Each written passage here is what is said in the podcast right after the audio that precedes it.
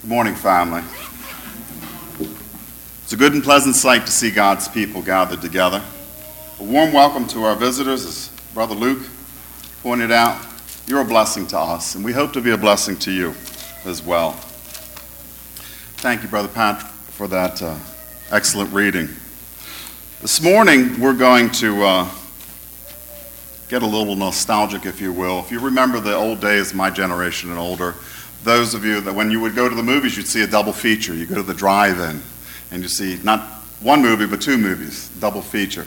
This morning, we're going to look at two stories, two of my favorite stories in the Bible, and we're going to see a common thought expressed in both of those stories.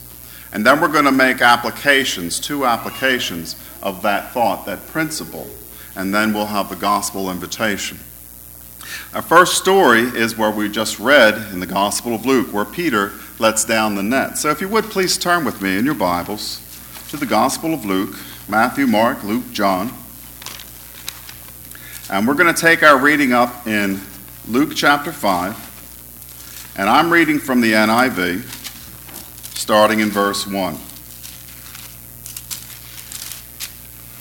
One day, as Jesus was standing by the lake of Gennesaret, with the people crowding around him and listening to the word of God, he saw at the water's edge two boats left there by the fishermen who were washing their nets. He got into one of the boats, the one belonging to Simon, that is Peter, and asked him to put out a little from shore. Then he sat down and taught the people from the boat. When he had finished speaking, he said to Simon, Put out into deep water and let down the nets for a catch. Simon answered, Master, we've worked hard all night and haven't caught anything.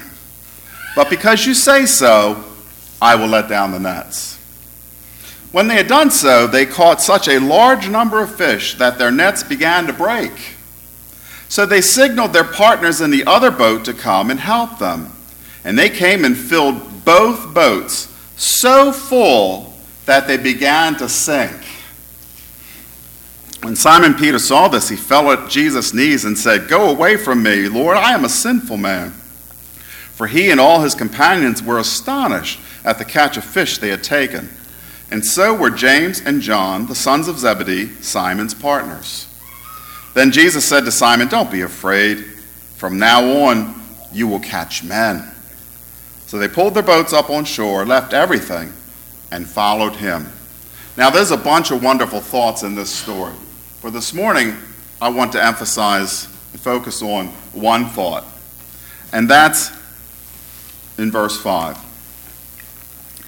Simon answered, Master, we've worked hard all night and haven't caught anything.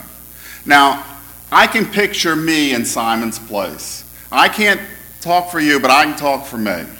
And my tendency would be, whoa, whoa, whoa, whoa, whoa.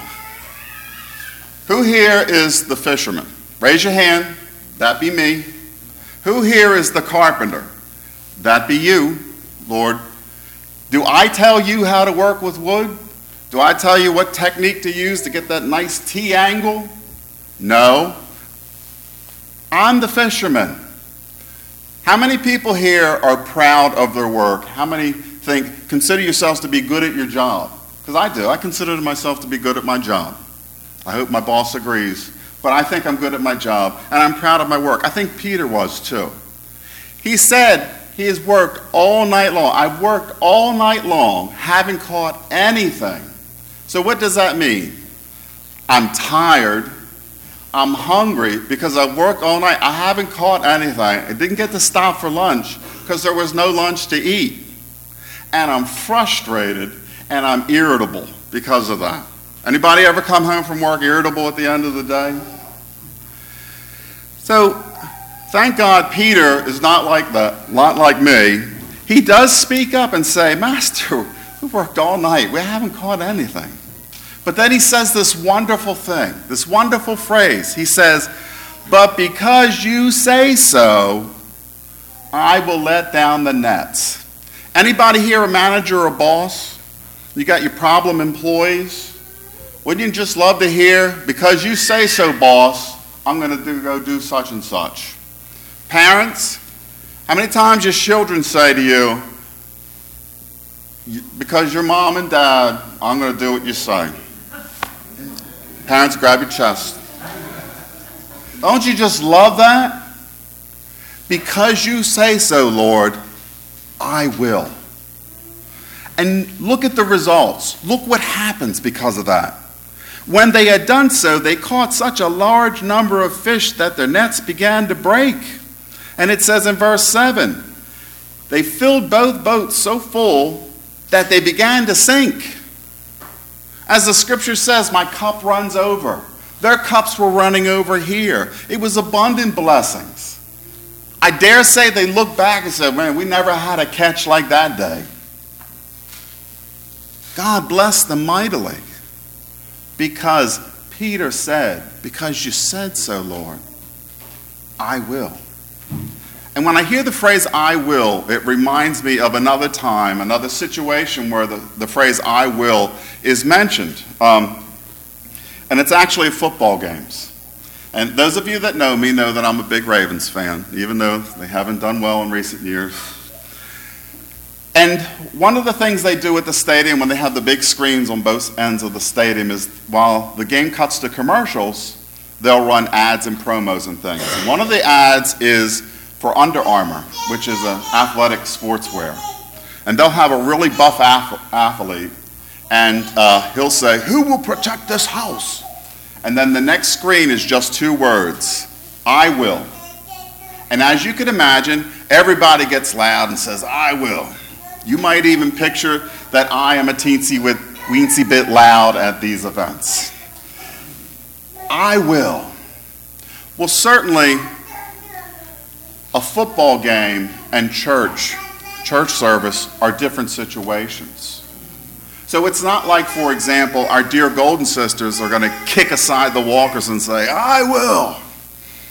It's not like that. So, not with the same volume. But I hope that I can say with at least the same enthusiasm, the same passion, the same devotion the same zeal, instead of saying, Who will protect this house? Because you say so, Lord, I will. If nobody else will, Lord, I will. With the same devotion. Let that be the thought of this story. Because you say so, Lord, I will. I'm going to leave this story and go look at another story, and it's in Jeremiah. See, if you turn with me in the Old Testament, Songs of Solomon, Isaiah, Jeremiah, Lamentations, Ezekiel, Jeremiah is right in the middle. We're going to look at Jeremiah chapter 32, and as you're turning there, Jeremiah buys a field. Now, this isn't just an ordinary business transaction. This isn't his just going out to buy a field because he felt like it. This is a long chapter, so I'm going to read select verses from the chapter here to give the, the gist of the story and the point. In Jeremiah 32, starting in verse 1, Jeremiah is known as the weeping prophet. He says, This is the word that came to Jeremiah from the Lord in the tenth year of Zedekiah, king of Judah which was the 18th year of Nebuchadnezzar. Now, Nebuchadnezzar is the Gentile king. He's the ruler of Babylon, he's the ruler of the world. They are the world power. The army of the king of Babylon was then besieging Jerusalem, and Jeremiah the prophet was confined in the courtyard of the guard in the royal palace of Judah. Two things here. Why is he confined? He's confined because he prophesied that Nebuchadnezzar would conquer Jerusalem they didn't like it. Just think God's people didn't like hearing the word of the Lord, so they put him in prison. They confined him. Besieging Jerusalem is a second thought. Now, what does that mean? Now, folks would say, oh, it, Jerusalem was under attack. But that really doesn't give you an idea of what's going on here. Because you have to understand the circumstances of that day and age. In that day and age, for a city to be besieged, that is, to be under siege, cities were built with walls around them as protection. Today we have tanks and planes and submarines and warships and all that. In that day and age, they had walls. The wall was built around the city. It had one gate. You would come in and, and leave, and that all the business, the commerce, was transacted through that gate. The elders of the city would sit at the entrance of the gate and conduct all the business there. When an invading army attacked the city, they would build a ramp up to the top of the wall so that they could go over the wall and go in and attack the, the residents. What it became was a war of attrition because by day, the invading army would build the ramp. By night, the residents of the city would tear down the ramp. So it was who, which side would outlast the other. And sometimes these attacks would go on for months, even years at a time. It was a war of attrition. And during that time, food couldn't come in and waste could not go out. So you can imagine that for the residents of the city, that was the worst possible scenario, the worst case scenario for them. They were in danger of the sword, they were in danger of famine, and they were in danger of plague, all the dreadful diseases from being in their waste. Worst case scenario. Verse 6 Jeremiah said, The word of the Lord came to me. Hanamel, son of Shallum, your uncle, is going to come to you and say, Buy my field at Anathoth. Verse 8 Then, just as the Lord had said, my cousin Hanamel came to me in the courtyard of the guard and said, Buy my field at Anathoth. Now, this is what is known in real estate circles as a buyer's market. Because who in the world would buy a field when you're under siege, you're under attack? Your children are about to be dragged off as slaves, your women are about to be abused, the men are going to be maimed and killed, they're going to lose all their possessions. And God says, buy a field. It makes no sense. Now, the thought is not conveyed, the words, rather, are not say, uh, present here because you say so, Lord. But the thought is most certainly present because you say so, Lord. Verse 9 So I bought the field at Anathoth from my cousin Hanamel and weighed out for him 17 shekels of silver. I signed and sealed the deed, had it witnessed, and weighed out the silver on the scales Everything is just, you know, verified. I took the deed of purchase, the sealed copy containing the terms and conditions, as well as the unsealed copy. And I gave this deed to Barak, son of Neriah, the son of Mahseiah, in the presence of my cousin Hanamel, and of the witnesses who had signed the deed, and of all the Jews sitting in the courtyard of the guard.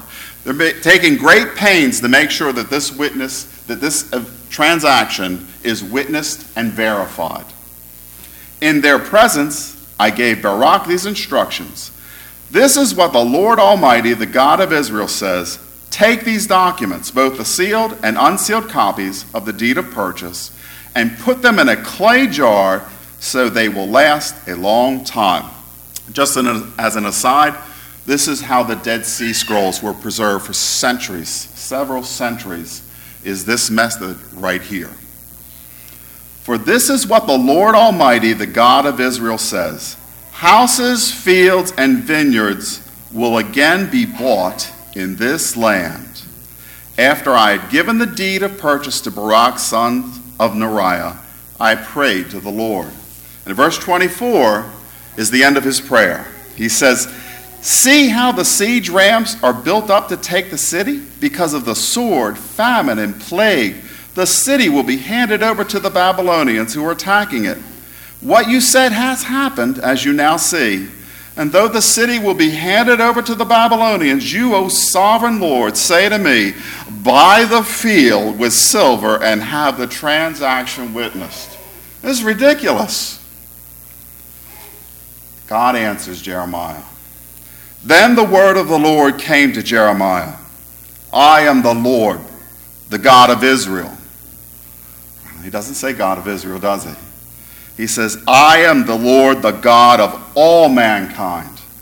Is anything too hard for me? And I love that verse. Is anything too hard for me? Imagine saying that. Well, if I said that, it'd be a list, a long list. So you can't do this, you can't do that, wouldn't even attempt this. But God says, Is anything too hard for me?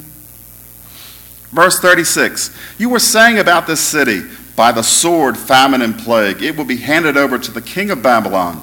But this is what the Lord, the God of Israel, now is the God of Israel, is emphasizing his relationship with Israel, his covenant, his favor. These are his people. I will surely gather them from all the lands where I banished them in my furious anger and great wrath. I will bring them back to this place and let them live in safety. They will be my people, and I will be their God. Verse 40 I will make an everlasting covenant with them. I will never stop doing good to them, and I will inspire them to fear me, so that they will never turn away from me. I will rejoice in doing them good, and will assuredly plant them in this land with all my heart and soul. This is what the Lord says As I have brought all this great calamity on this people, so I will give them all the prosperity I have promised them. Once more, fields will be bought in this land. What does that mean? Once more, it will be business as usual. Once more, it will be peace and prosperity out of the worst of situations. Just like Peter, Jeremiah in essence said, Because you say so, Lord, I will. And just as with Peter, with blessings overflowing, the boats were beginning to sink from all the fish, in the worst case scenario, their prosperity and peace, their relationship with God is going to be restored. You know, there's a popular saying, uh, an anagram, WWJD, in religious circles. What would Jesus do? And I applaud the intent of that anagram, but I don't consider it to be entirely accurate or applicable. For example, um, when the boat was out at, at sea with his disciples in it and Jesus was on land, he walked on the water to get to the boat. You know, what would Jesus do? He walked on the water. Now, as you can imagine, I float pretty well, but I don't float well enough to walk on the water. So I'm not reaching the boat that way. I would love if a hundred years from now there was a different anagram that was popular. And it wasn't WWJD, but it was BYSSL.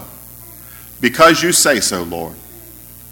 Because you say so, Lord, I will. And I hope and pray that everyone in this house and in all the houses of God, all the churches of Christ, everywhere, everyone will say, Because you say so, Lord, whether I understand it or even like it or not, I will. I will. Let me give you two brief applications, and then we'll conclude with the gospel invitation. Turn with me in your Bibles, please, to the book of Ephesians. Galatians, Ephesians, Philippians, Colossians. In the book of Ephesians, chapter 5, we read in verse 19 and 20 Speak to one another with psalms, hymns, and spiritual songs. Sing and make music in your heart to the Lord. As you drive up and down Ritchie Highway, you will see congregations, and they have their, their billboards, and they'll say, for example, traditional worship. Then they'll say, contemporary worship at a different time. Usually, those congregations have a parking lot full, and the pews are full, sadly. Contemporary worship means they have a band. In the old days, it was the little old lady on the organ. In these days, it's a folk band acoustic guitars, bass, keyboard, drums, all that. If they're really contemporary, they have an electric guitar and they're rocking out. Now that packs the pews, but it's not what God wants. God said, Speak to one another, sing spiritual songs. So, because He says so, I will, we will. And that's what we do. God will give us the blessings if we do what he says. One more example. Turn with me to 1 Timothy chapter 3. 1 Timothy, 2 Timothy, Titus, Philemon. You look at 1 Timothy chapter 3, in verse 1. We can read about elders. In verse 1, Paul writes, Here is a trustworthy saying if anyone sets his heart on being an overseer, that is, an elder, he desires a noble task. Now the overseer must be above reproach, the husband of but one wife. What does God say? The husband of one wife. What is popular in the religious world today? Women preachers, women deacons, women elders. It is sad commentary on our society the way we are trending that if someone says, I'm a Muslim, people are like, oh, that's cool, that's really neat. But if you say you're a Christian, you're Islamophobic, misogynistic, homophobic, racist, sexist, and a whole bunch of uh, phobias and istics that I never realized were there when I was young. Didn't know about, never heard the words before. I'm a Christian. Nothing more, nothing less, period. And I'm not homophobic or misogynistic or any of those other words. Sometimes you got to look them up. Any of those other words. Because you say so, Lord, an elder is a husband of but one wife. It's that simple. And even if their parking lots are full, we will do what the Lord says. Because you say so, Lord. Amen. I will. I will. So let that be the thought for today. Because you say so, Lord. I will. I don't always understand. I don't always like it. But because you say so, Lord, I will. Because even if I don't see the blessings in this life, I guarantee you, family and friends, we will see the blessings in the next life. And there'll be more than you could ever dream of to be with our God. To anyone who's not a Christian, I say this in Acts chapter 2, starting in verse 36.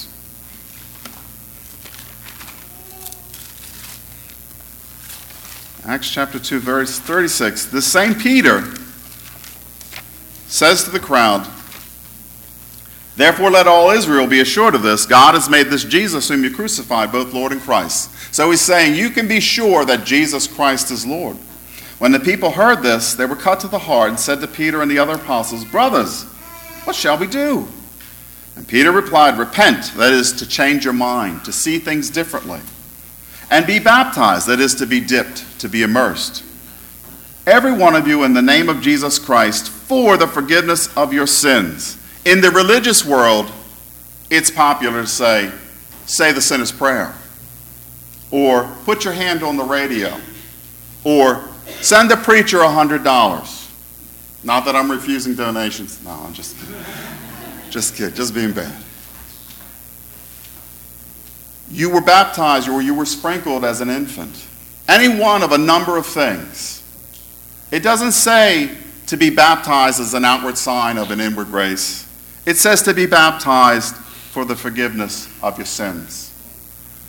Common sense the good Lord gave you would tell you that if you're really dirty and sweaty and you're not really fit for company, that you don't get clean by looking at the shower or the bathtub and believing the shower and bathtub can make you clean. You don't get clean until you get in the water. And you don't get clean in your soul until you get in the water. And it might not make sense that you got to get in the water to have all your wrongs and failures washed away. But because you say so, Lord, I will. And everyone here who's a Christian has said to God, I will. And to anyone who's not a Christian, I hope and pray that today, this morning, is the day that you say to God, I will. So we invite you to come forward now while we stand and sing the invitation song.